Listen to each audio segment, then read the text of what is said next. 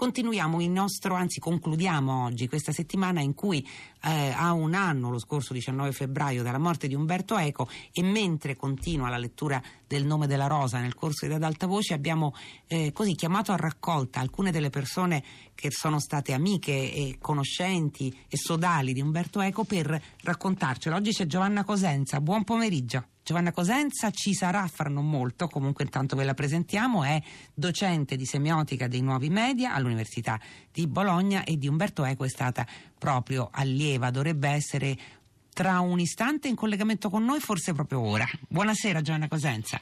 Buonasera, buonasera. Allora, allieva di Umberto Eco, che cosa significa essere allieva di Umberto Eco e quando l'ha conosciuto? Cosa ricorda del primo incontro? Ah, che bella domanda. Una, due domande non semplici. Allora, tanti ricordi. Il primo, ricordo, il primo ricordo ovviamente in un'aula straffollata perché lui aveva sempre moltissimi studenti e si stava tutti anche seduti per terra pur di ascoltarlo anche in condizioni molto eh, disagiate. Eh, il ricordo personale mio più, più, più, antico invece quando gli ho chiesto di poter fare la tesi di laurea con lui e, e niente, mi ricordo una passeggiata in, una, in un chiostro di una, di, una, di una, ex chiesa consacrata a Bologna eh, perché temporaneamente l'aula in cui teneva le lezioni era stata spostata lì per non agibilità eh, di quella consueta e la mia paura, la mia tensione, quindi la felicità di quando mi disse sì perché era molto selettivo, molto duro, bisognava conoscere molto bene almeno due lingue, insomma un sacco di tensione. Di fatto poi lui era molto benevolo, però diciamo dall'alto della sua preparazione e della sua fama, perché era già molto famoso, eh, ci, metteva, ci, metteva, in soggezione. Qual era Quindi, l'argomento di quella tesi, Giovanna Cosenza?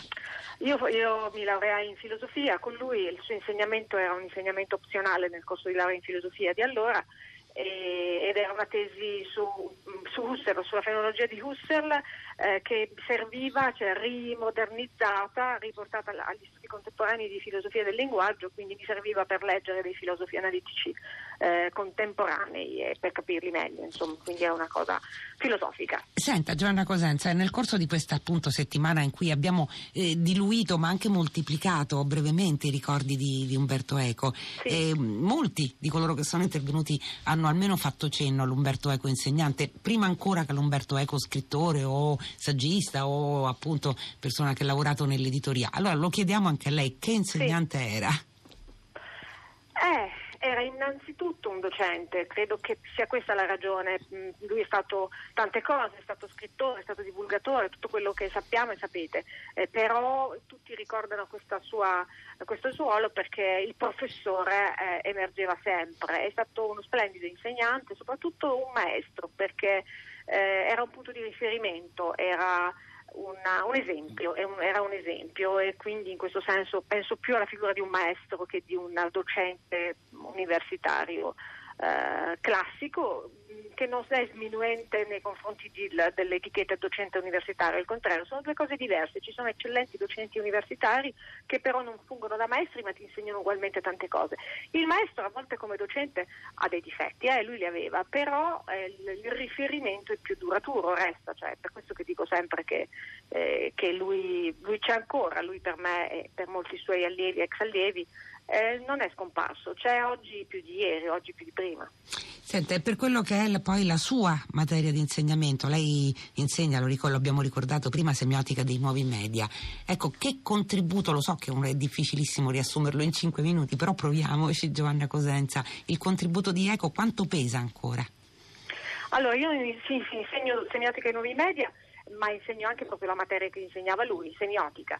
E, mh, per i nuovi media, eh, beh, eh, accidenti, lui era un tecno-entusiasta, eh, nonostante alcune eh, cos- così polemiche, anche un po' infelici degli ultimi anni della sua vita che in qualche maniera lo annoveravano fra gli apocalittici, mm. di fatto lui fu un precursore e la passione per il digitale, per i nuovi media, per la rete risale a quando ancora gli altri neanche toccavano un computer. Lui portò dagli Stati Uniti un personal computer negli anni Ottanta eh, all'inizio, quando ancora non era così diffuso, la diffusione dell'informatica in Italia della metà degli anni Ottanta, lui fu fra i primi e poi con la rete, con internet e poi fu il curatore di Encyclomedia, io partecipai a quell'impresa prima di entrare in università con lui e altri miei. Eh, la ricordi eh, Encyclomedia perché è vero, non è stata citata fin qui.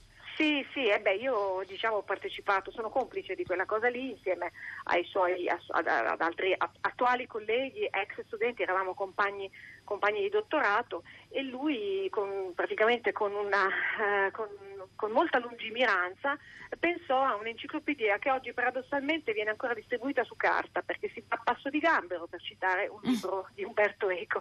E allora invece negli anni 90 il mezzo per divulgare, per, per, scrivere in modo nuovo un'enciclopedia era il CD-ROM, ve lo ricordate? E lui fu il primo in Italia a pensare a un'enciclopedia con tutti i link, ipertestuali, i video, le animazioni e quindi progettammo e scrivemmo da zero perché ci fu la, l'organizzazione di qualche centinaio di collaboratori per tutte le varie voci e su questa base noi fondammo i suoi ex studenti, eh, all'epoca studenti di dottorato diciamo, una cosiddetta, oggi si chiamano start-up, no? uno spin-off sì. universitario. Allora queste, etichette inglesi non, non si usavano, non erano di moda in Italia, però questo facevamo negli anni 90.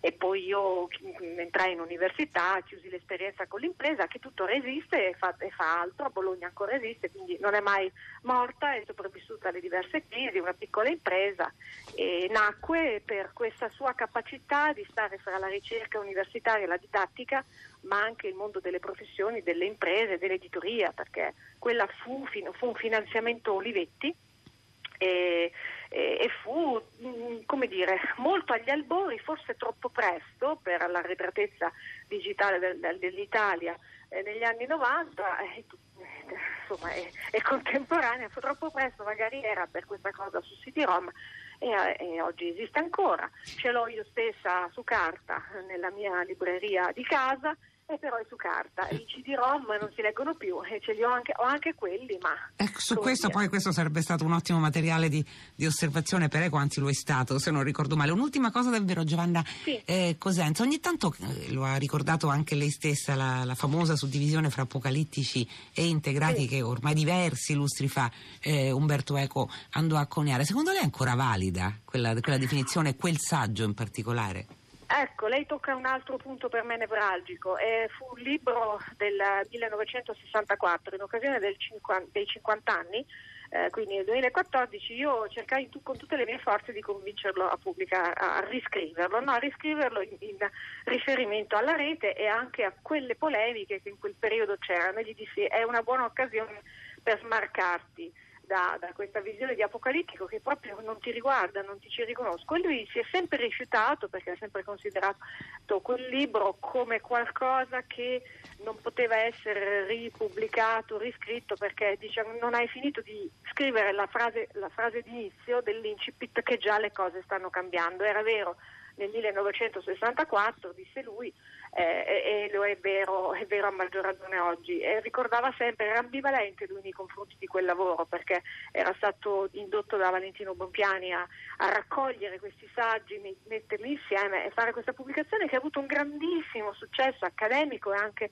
al di fuori, è stata tradotta in decine di lingue in tutto il mondo, ma lui la, sì, insomma, non era convinto, no? Perché, e quindi men che meno si sarebbe eh, avrebbe accettato di eh, riscriverlo e non riuscì a convincerlo, non riuscì a convincerlo. Ho scritto questa storia eh, di recente, ne ho dato conto proprio anche di, per eh, in un lavoro che abbiamo fatto con altri colleghi su, sui digitali, su, sui nuovi media, eccetera, perché eh, pensavo fosse il modo, insomma, volevo scrivere quanto Umberto Eco fosse lontano da, da, da questa idea che lui pensasse eh, alla, insomma, che demonizzasse la rete in qualche maniera, era il contrario. Era il contrario. Se la rideva, se la rideva di, e considerava, eh, cioè, forse con un, un onosobismo che non gli apparteneva ma che a quel punto della, alla sua età con tutto quello che aveva fatto lui diceva se la gente può pensare che io quanto, con quanto spinto